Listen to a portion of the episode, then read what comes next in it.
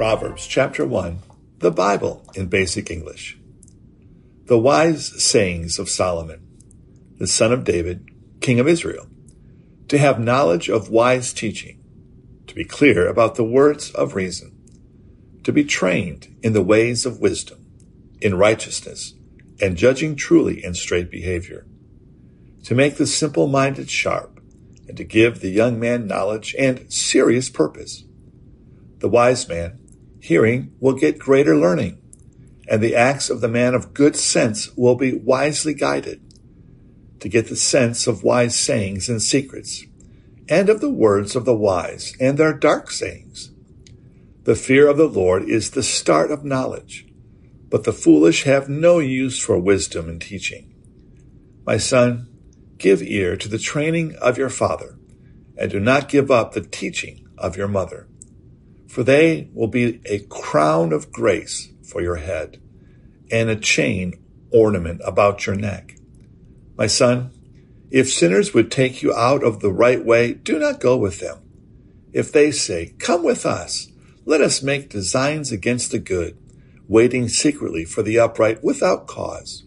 Let us overcome them living, like the underworld and in their strength as those who go down to death goods of great price will be ours. Our houses will be full of wealth. Take your chance with us and we will have all one money bag. My son, do not go with them. Keep your feet from their ways.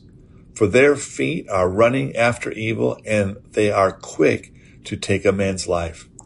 Truly, to no purpose is the net stretched out before the eyes of the bird and they are secretly waiting for their blood and making ready destruction for themselves. Such is the fate of everyone who goes in search of profit. It takes away the life of its owners. Wisdom is crying out in the street. Her voice is loud in the open spaces. Her words are sounding in the meeting places and in the doorways of the town. How long, you simple ones, will foolish things be dear to you? And pride a delight to the haters of authority. How long will the foolish go on hating knowledge? Be turned again by my sharp words. See, I will send the flow of my spirit on you and make my words clear to you. Because your ears were shut to my voice, no one gave attention to my outstretched hand. You are not controlled by my guiding and would have nothing to do with my sharp words. So in the day of your trouble, I will be laughing. I will make sport of your fear. When your fear comes on you like a storm, and your trouble like a rushing wind, when pain and sorrow come on you, then I will give no answer to their cries.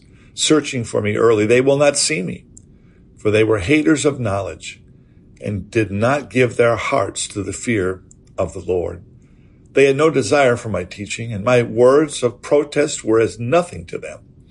So the fruit of their way will be their food, and with the designs of their hearts they will be made full. For the turning back of the simple from teaching will be the cause of their death, and the peace of the foolish will be their destruction.